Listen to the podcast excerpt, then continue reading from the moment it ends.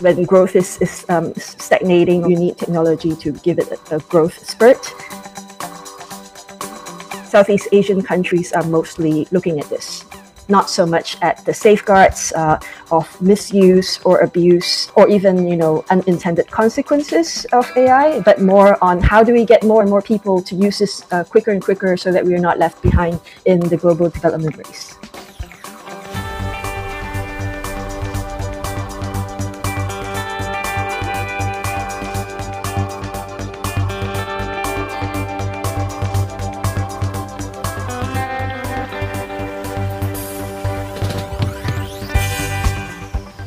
Hello, everybody, and welcome to Pretty Good Podcast Digital Rights in the Asia Pacific with Engage Media. I am Red. And I'm Sarah. Most of the episodes, we have talked about digital technology that somehow relates to artificial intelligence. But something that we have not explored yet is how these AI technologies and frameworks are governed at the country and various levels of society. Last December 10, Engage Media launched its report on governance of AI in Southeast Asia. And to talk more about the report, such as the challenges of governance in the region, as well as the challenges that different sectors face in ensuring it adheres to digital rights, we have with us for this episode the author of the report. And with that, here's our interview.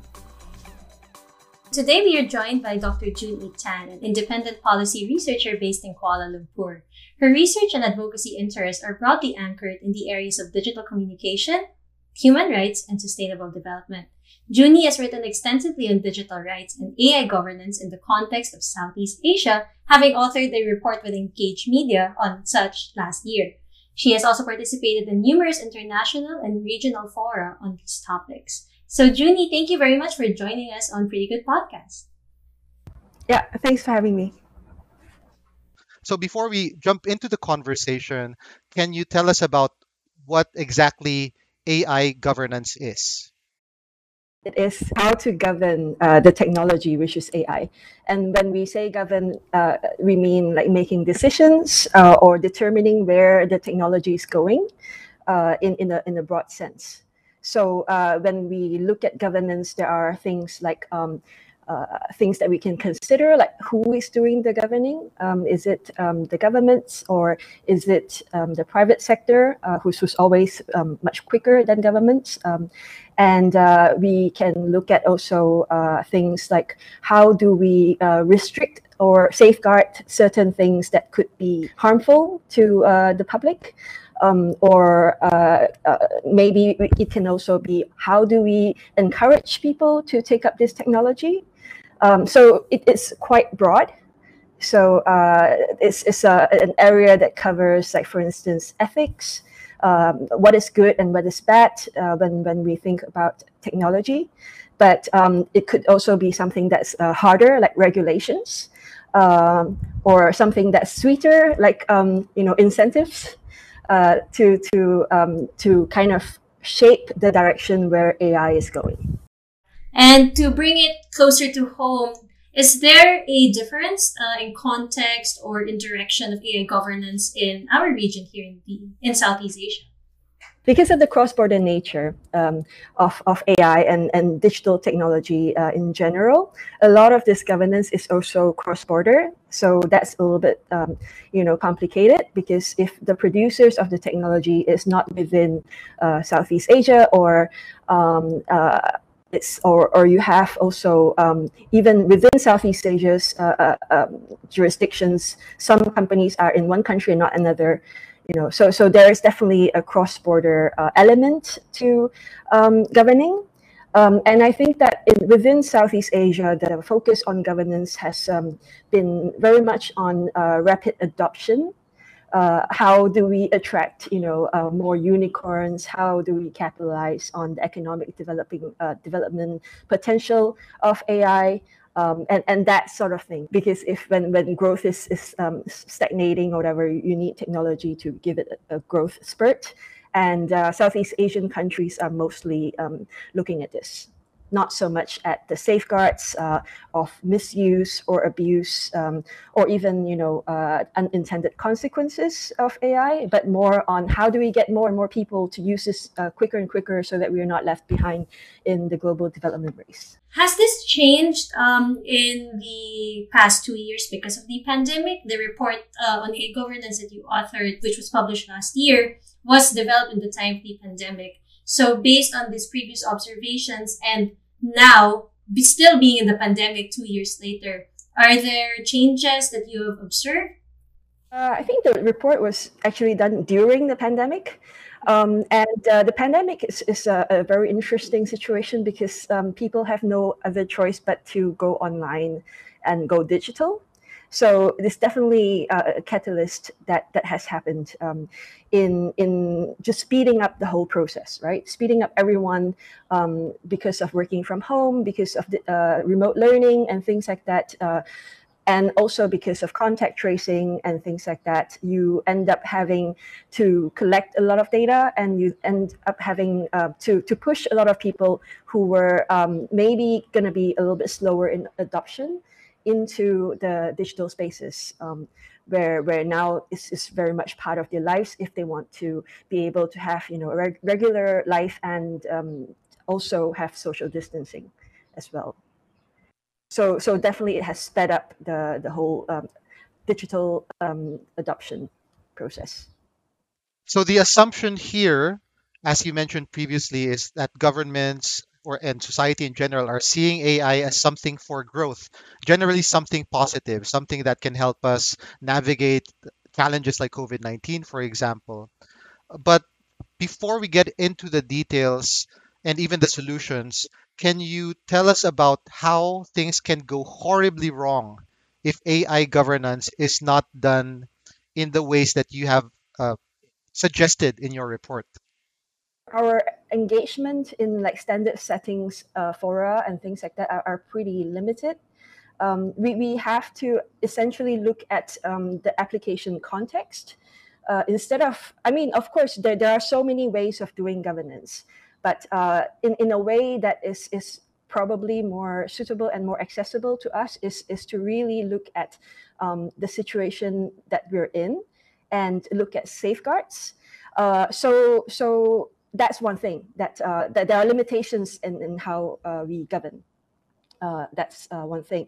And the other thing is uh, if, if we are really serious um, in, in trying to use technology to bring, um, to reap potential benefits of uh, the technology, we really need to consider um, the, the potential risks and harms as well, right, on, on society. Um, and that, that that's a, a, big range, of course, because if you look at the types of AI, then you'll end up with a lot of different types of risks and harms. Um, so, like for instance, um, the harms of say um, driverless cars, autonomous, um, you know, driving, uh, would be a bit different from the harms of uh, say deepfakes, uh, which is like media manipulation uh, with AI. So, so uh, what I'm trying to drive at is that it's, it's really much rooted in the application context of what the AI does and uh, where it's doing its thing. Like for instance, if it's in courts, uh, that that is, is going to be churning out, um, you know, uh, the the if, if this person is a criminal or not based on AI.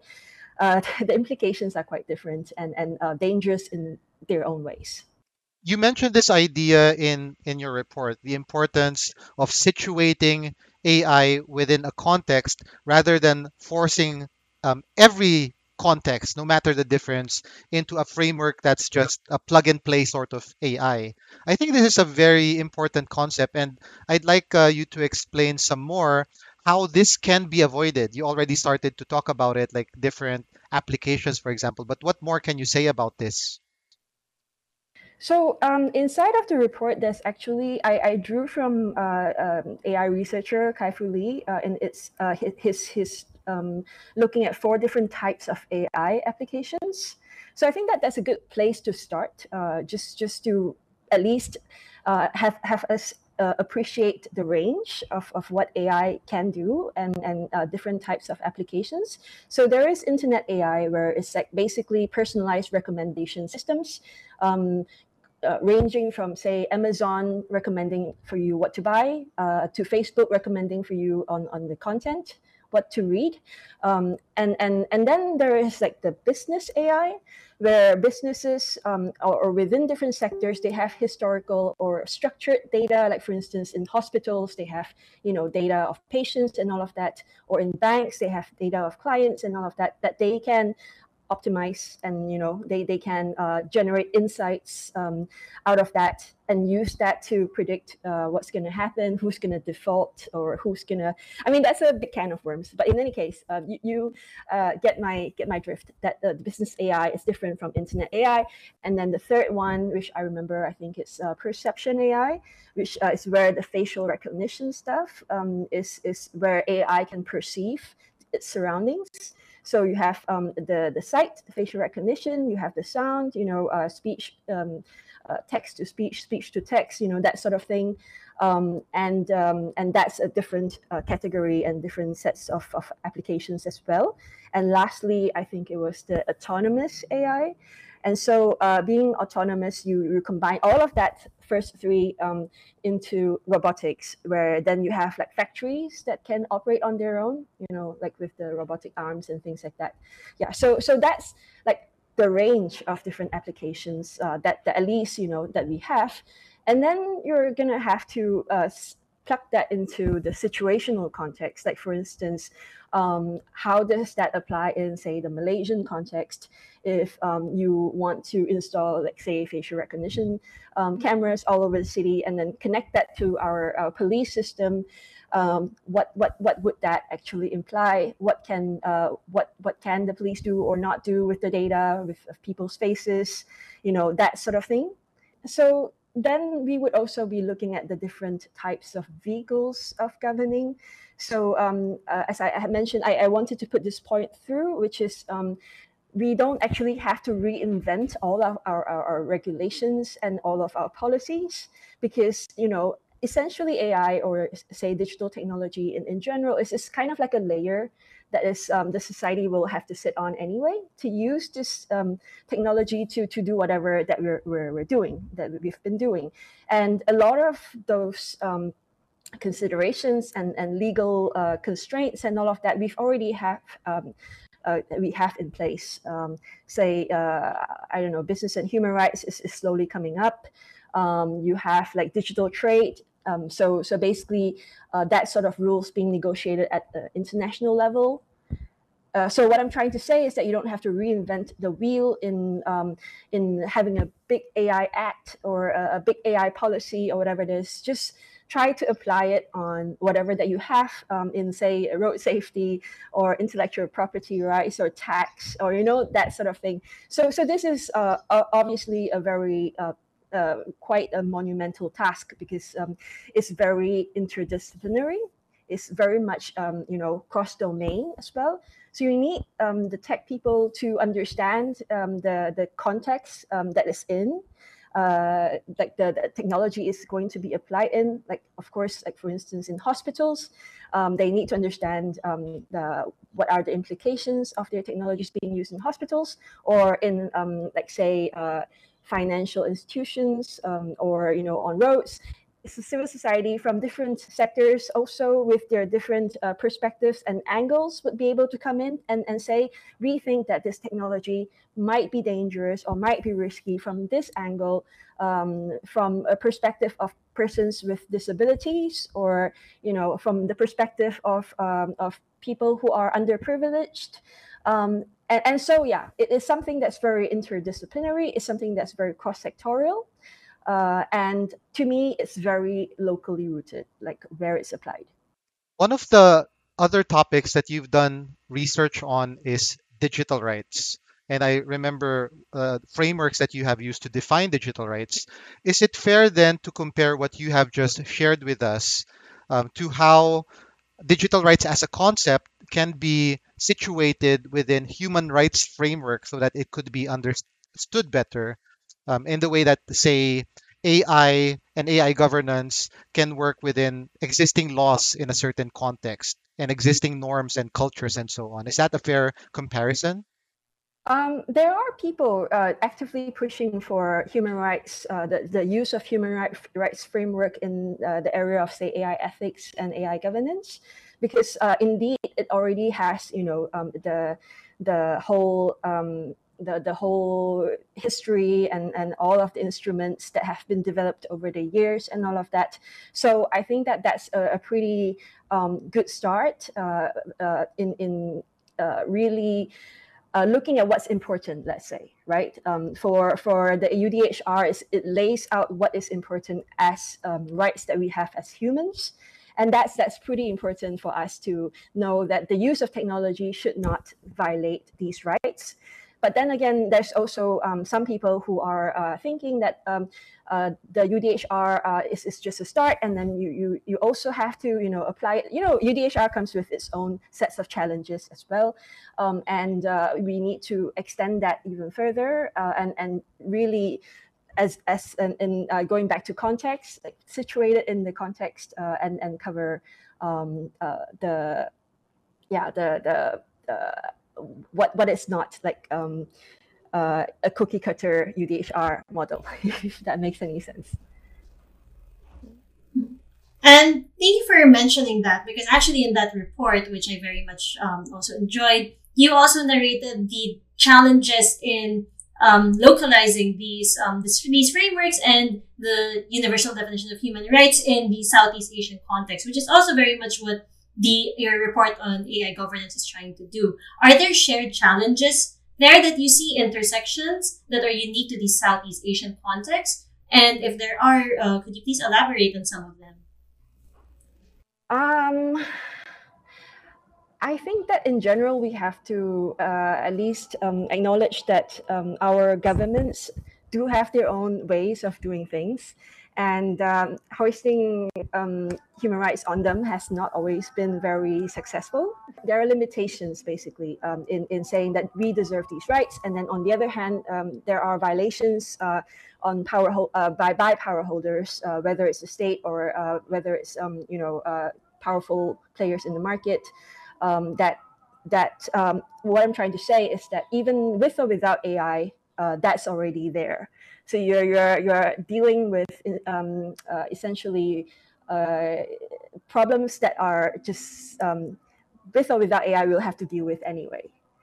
So those are those are certain challenges. Um, so uh, I mean, there are reports, of course, uh, following um, authoritarianism and, and all of that. We we can also look at paternalism um, you know, uh, if, if that's the word, um, where where the government's govern in a uh, like we are uh, a nanny state, for instance, and then um, we uh, take care of you in a certain way, and uh, we price national security over uh, you know privacy, things like that. That sometimes this is not um, seen as being authoritarian, but seen as just juggling between national security, um, and um, and and individual privacy. So, is it fair, based on what you said, to think that the extension of AI governance from the usual governance, the, the overall governance of a country, is fair to expect. If a country is authoritarian, you can expect an AI governance that's pretty authoritarian. If a country has a corrupt government, then corruption in AI governance is also something you can expect. If technological adoption in the country is not good, then AI governance will similarly be lagging. Is this a, a fair assessment? That would be kind of the contextual background that AI is coming into. So, um, so definitely, uh, this is something to be considered. But of course, with AI, there's also the private sector to consider.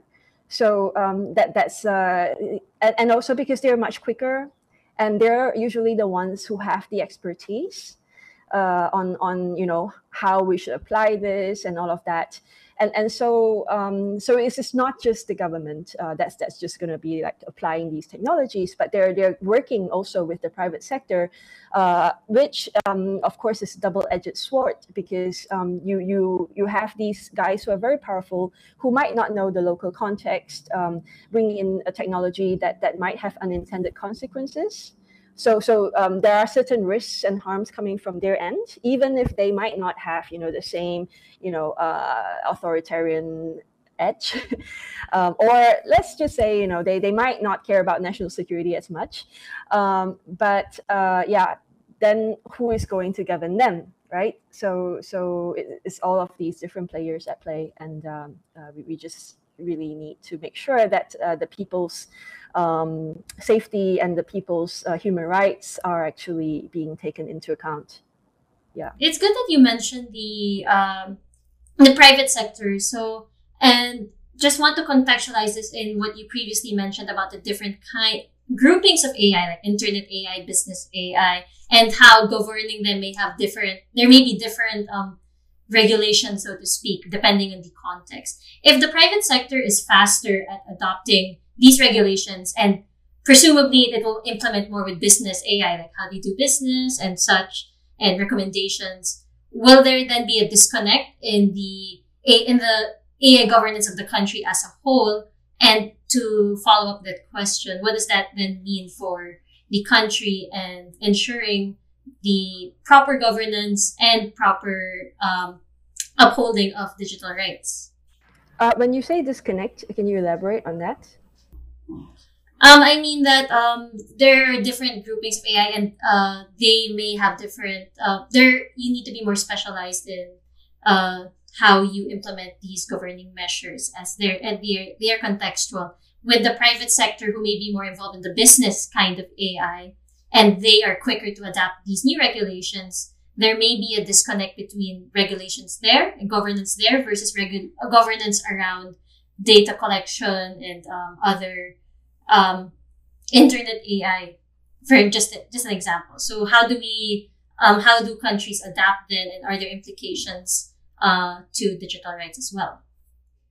Within the report, it was found that um, the, the the region hasn't really taken it up very quickly in terms of private sector, especially um, I think that uh, now that we have COVID, um, the, the, businesses would have to adapt, but it's, it's more like uh, adapting to uh, try to survive uh, more than adapting to try to get business insights. So um, that's that's one thing to consider. What size of the enterprise would probably matter. So if we look at the SMEs, for instance, um, and, and this is connected to regulations as well, because we don't we want to safeguard the people's um, uh, uh, rights and safety and all of that, but we also don't want to completely strangle our own SMEs uh, with with uh, compliance, right? So um, so so in that sense, uh, there there is this that uh, that that we are having a lot of SMEs within um, our, our region and uh, they need to work um, with the government to uh, come up with reasonable you know regulations that they can uh, accommodate and and um, and adapt to. And uh, and at the same time uh, they would be able to take on board uh, AI yet be safe right? So this is like a really complicated matter. And it, it it it does vary from sector to sector because for instance um, you would expect uh, the medical sector and the financial sector to have like tighter regulations um, because just because of how they are uh, uh, as they are that you would have tighter you know data governance and and, and uh, on on patient data and on you know your clients data and all of that. And you might have um, not as stringent sort of um, uh, regulations in other aspects um, other types of businesses so that's my perspective when we talk about like you know regulating uh, from a business AI point of view. But of course, if we look at say internet AI, where you have like the unicorns and, and like because it's very much the winner takes all model. So the bigger platforms will, will end up being uh, monopoly, uh, monopolizing a lion's share of, of um, the users, and they, they tend to grow very big.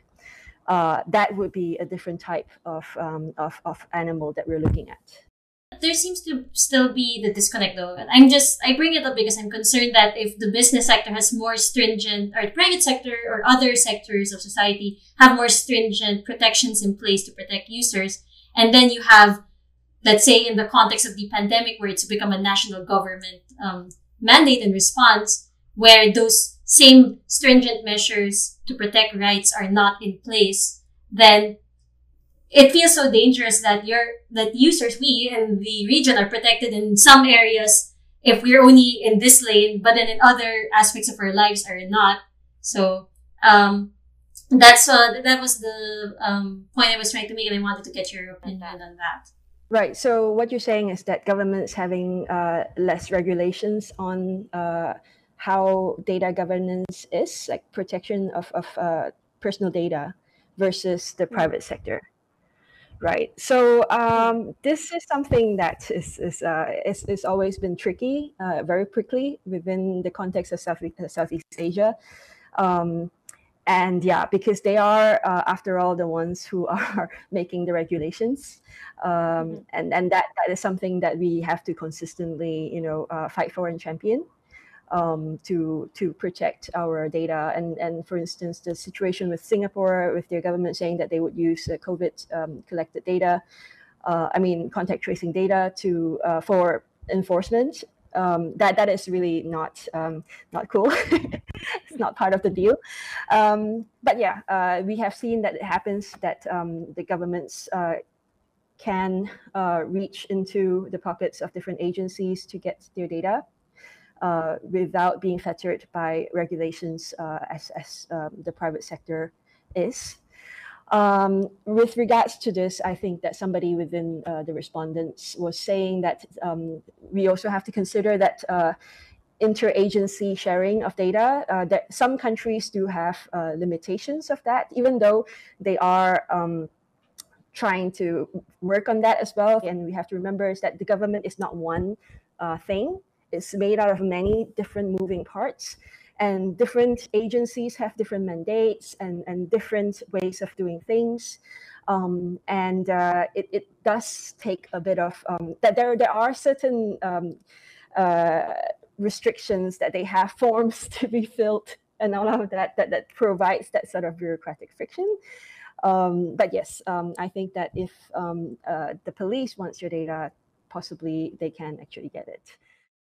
So it's one thing for states or authorities to regulate and even bully like these private organizations for data, uh, but it's another for states to regulate the AI technology makers, uh, usually from the US and China. And this is one of the main challenges that you have discussed in your report as well. We don't create and govern the technology that eventually we use. Uh, can you talk a bit more about this? Uh, because I think it really contrasts with that ideal of situating AI within context rather than the other way around.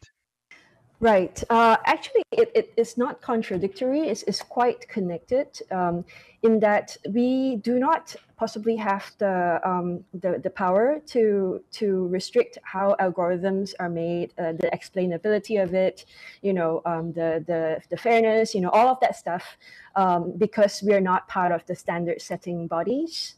Um, where they hammer out the, uh, the, the, the restrictions of what you can and cannot do with the technology. So uh, we don't have the capacity to, to be in the part of these standard setting uh, sort of uh, uh arenas. Um, but uh, if we like reel it back in and look at the application context, there are definitely things that we can uh, that are within our control. so, so regulations, for instance, you have laws at every different level of what you can and cannot do with the technology um, like for instance, certain uh, certain provinces or certain states uh, might um, decide that we don't want facial recognition in our state.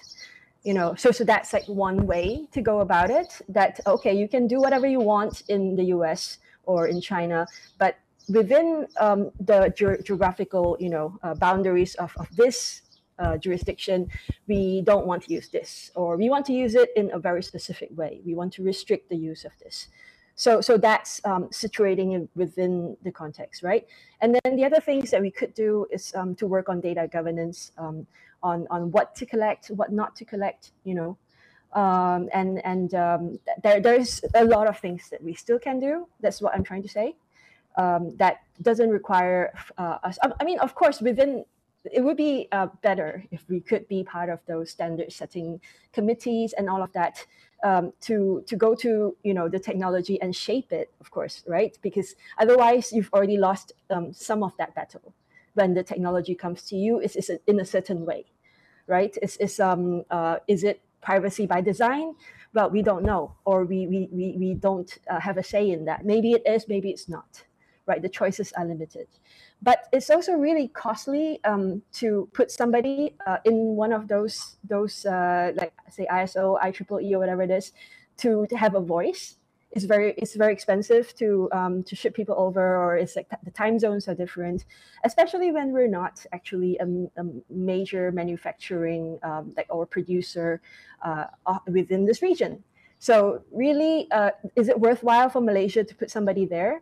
When we are not even making that technology that that would be how for instance uh, the government or the company uh, might be thinking right? Let, let them figure it out and then we'll just get whatever they, they have decided would be the more reasonable or logical thing to do. Maybe it's not very ideal, but, but there's a reason for that. And I think that that's valid. But then, you know, coming back to the application context, uh, we know um, much better than other people what's going on with our neighborhood, with our city, with our country and uh, that is within our grasp. That is um, the policy making within that is actually what we can deal with. Like at the city level, we can talk to our city councils. At the uh, the state level, uh, that there would be, you know, of course, it requires also uh, capacity of, of this type, the policy making, a policy advocacy sort of capacity. Um, and of course, it requires, for instance, some some knowledge of the tech uh, and and you know uh, some some risks and harms uh, associated with the tech. But um, yeah, you you you can work from there. Uh, you you can build that instead of you know trying to lobby the big uh, companies, which is a different battlefield. Um, which we also can go if we have you know the capacity, but um, sometimes we got to pick our battles basically. One of the things that's is within the control of countries and states is whether they take the AI technology and AI governance frameworks from either the US or China. So, can you tell us the difference of these choices? Um, there is also, of course, um, the European kind of framework, right? So, uh, so you, you would have to. They have different, um, in, in a way, cultural backgrounds and things like that but I guess in general, um, the the Chinese one is, is very much like state governed uh, and and state directed. And when I say state, I mean Chinese state. Um, and then the U.S. is more uh, laissez-faire in that um, the, the the private sector, the tech giants, are the ones who are taking the lead. And then, uh, whereas the EU is also trying to rein in um, uh, the influence of these big tech companies uh, with with things like the GDPR and the Digital Services Act, Digital Markets Act, and that sort of thing. So uh, I think that um, different countries, because they're all big players, are trying to do it in different ways. Um, like for instance, China, for instance, uh, has has seemed to be better at reining in their big tech um, their their power is, is as strong as that. Um, whereas, whereas in the U.S., um, we uh, are are kind of under the mercy of, of the model of surveillance capitalism. Um, and uh, and of course, you know, going back to China, it's um, on uh, some sort of digital authoritarianism as well, right? Um, uh, the social credit system and all of that. So when we look at this, I guess we would uh, also have to look at it from different levels that we stand.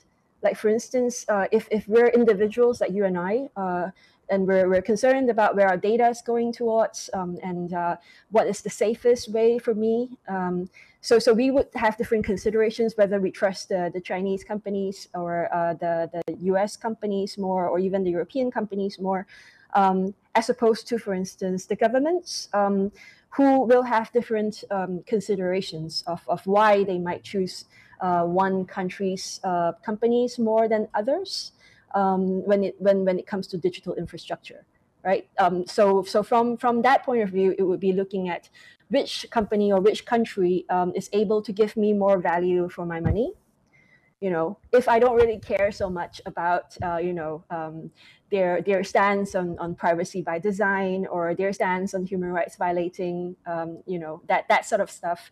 If as a country and I need to have a, a certain uh, amount of budget to use um, for for whatever it is, my transportation system within the city, or you know, um, my port or whatever it is, uh, which um, should I choose? So I think that there was one paper uh, that I also cited within the, um, one of the articles that I wrote was um, that uh, for countries like Malaysia, for instance, um, uh, the West, let's say, uh, say um, who, who brand themselves as being more, you know, respectful of human rights, privacy, and all of that, um, are just not giving a good enough deal in order to counter what China is able to offer. So um, all things considered, if they have a certain budget um, and they have uh, certain developmental plans that they have in mind, who is going to give me a better deal? So that would be their level of thinking, uh, and then we would have our level of considerations uh, as as users. Yeah, thank you for elaborating on those differences and the implications of these choices. And I know it's very difficult. There's no right answer really, and much as how there's no one size fits all for AI governance, there is no one size fits all in terms of your choice of vendor for the AI technologies. Um, given this though, how can different sectors of society in the region work towards a more fair and just system of AI governance? You had already mentioned a bit of it, how the onus is on us to be more active in policymaking, read up more on the topic. But are there any other ways where we can engage and be part of um, voicing out our concerns and our um, hopeful solutions and problems to people who can actually make these decisions. From the point of view of civil society? Yes. Okay, so uh, one of the things uh, that has uh, been given as a recommendation from one of the respondents within the study, which I thought was um, made a lot of sense, is that Usually, um, within different cities, there are uh, associations, like interest groups working on AI.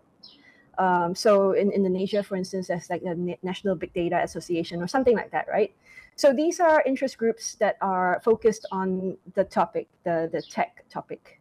And uh, I'm, I'm sure also that uh, within other cities within Southeast Asia, there are uh, probably these groups. Um, and I think that one of the ways that we can um, uh, engage is actually with these groups as well you know because they would already um, be engaging with the government in, in, in various uh, aspects of tech because they would be the ones that the government would engage with on consultations and things like that um, and so um, connecting with these groups, especially if they're big groups, uh, is, is um, useful to exchange capacities, right?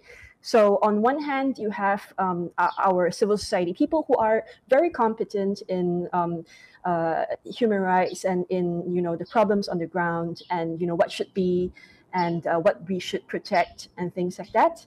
And on the other hand, you have these tech guys who really know um, you know the ins and outs of the systems um, and uh, uh, they would be trying to influence the government to to go towards uh, where they want the technology to develop.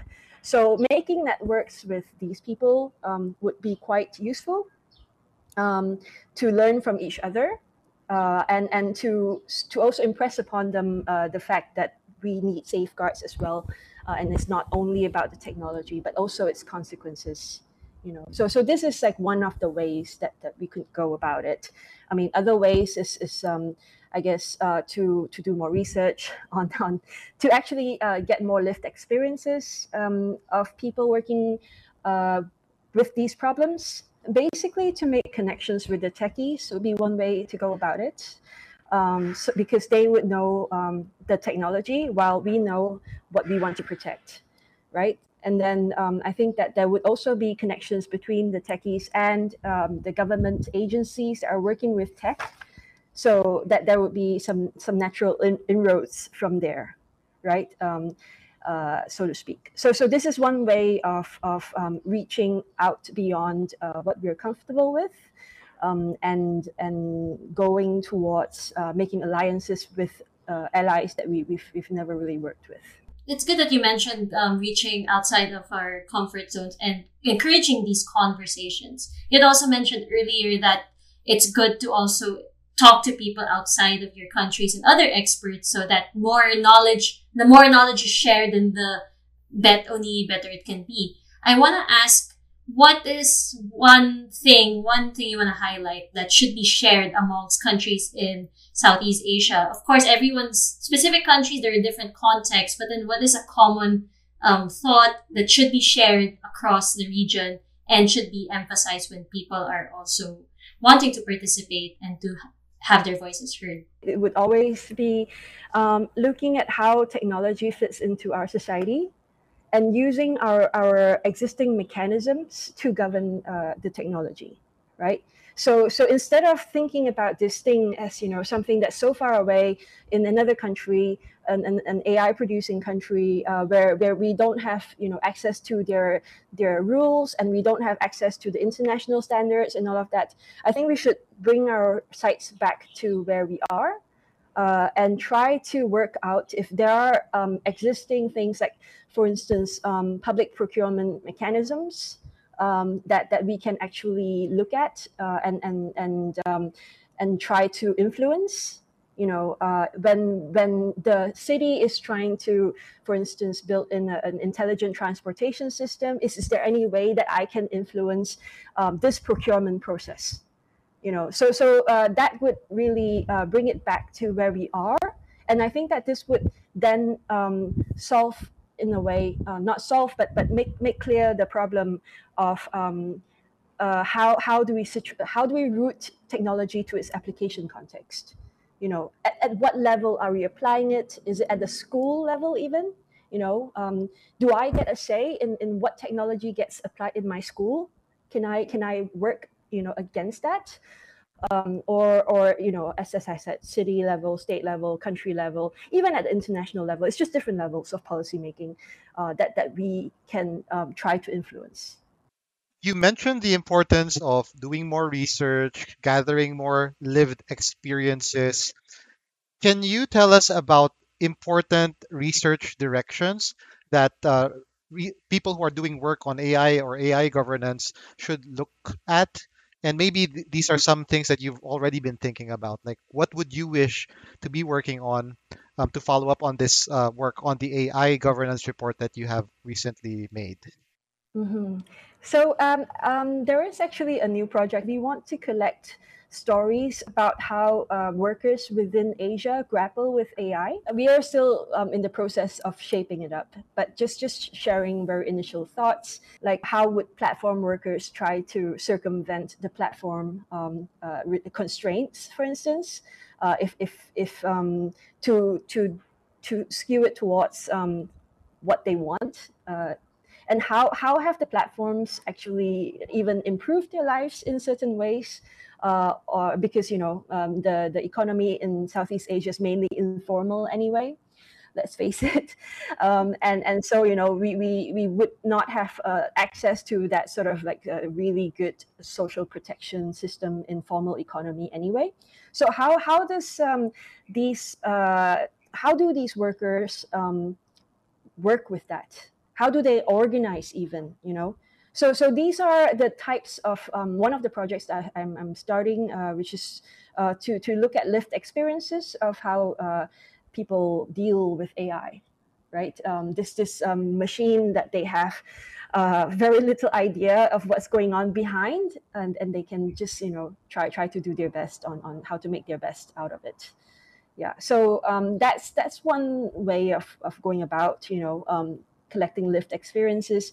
Um, some of my uh, other friends from social sciences would say that you need to have an ethnographic, you know, sort of uh, um, overview from the beginning of the life cycle of creating the project up to the rollout, the deployment, and the using of it to really understand how this thing um, is, is being shaped by the entire life cycle, uh, the chain of events that go through you know uh, the data collection the data labeling you know all of that stuff we need to know how it's happening how it's going but this is of course a, a, a task that's quite uh, big and um, uh, somebody in civil society can can maybe look at it and give us some funding to it Thank you very much for sharing that. We look forward to reading that research when it does come out. So we'll be sure also to link uh, Jun-E's website, with links to the reports mentioned in this episode, and other relevant links to the topic at hand with the accompanying blog post to this episode. And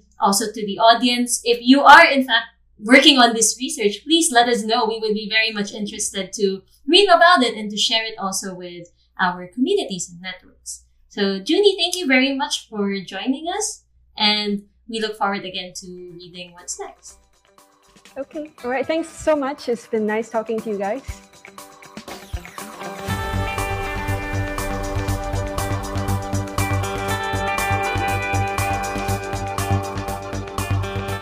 It's always a pleasure to hear the thoughts or read the thoughts of Dr. Jun-E, and uh, this conversation was no different. My main takeaway is that AI cannot be a one size fits all thing when it comes to governance. There are particular contexts that need to be respected. And the challenge here, though, is with a difference in context, there has to be experts who understand the nuances of such contexts. And we're not also saying that just because contexts are different, there can't be that cross pollination of ideas of how AI governance can be done well. Um, so I look forward to more research on this topic being done um, to compare and contrast what works in some contexts and what does not. Sarah, what do you think? One thing I really want to emphasize here is Jun-E's own emphasis of the importance of the lived experiences of individuals here in our region. Just because we in the region are not necessarily the biggest producers or manufacturers of these AI technologies does not mean that our opinions and our thoughts on AI governance and how this can be adapted to our circumstances are any less valid. And so ensuring that these voices are heard and that there are mechanisms in place to make sure that we are part of the conversation, that is definitely something that we have to strive towards. And if they're not there yet in your own country, then perhaps this is also a wake up call for us, and maybe we ourselves can also just be be be proactive about it and to start. So that I think I think we are in agreement there. Ed. And with that, um, if you want to learn more about EngageMedia's AI initiatives, uh, head on over to engagemedia.org slash AI. And for other episodes of Pretty Good Podcast, link is easy, same, engagemedia.org slash podcast. Uh, this podcast is available wherever you can listen to your podcast and on cinemata.org. With that, till the next episode.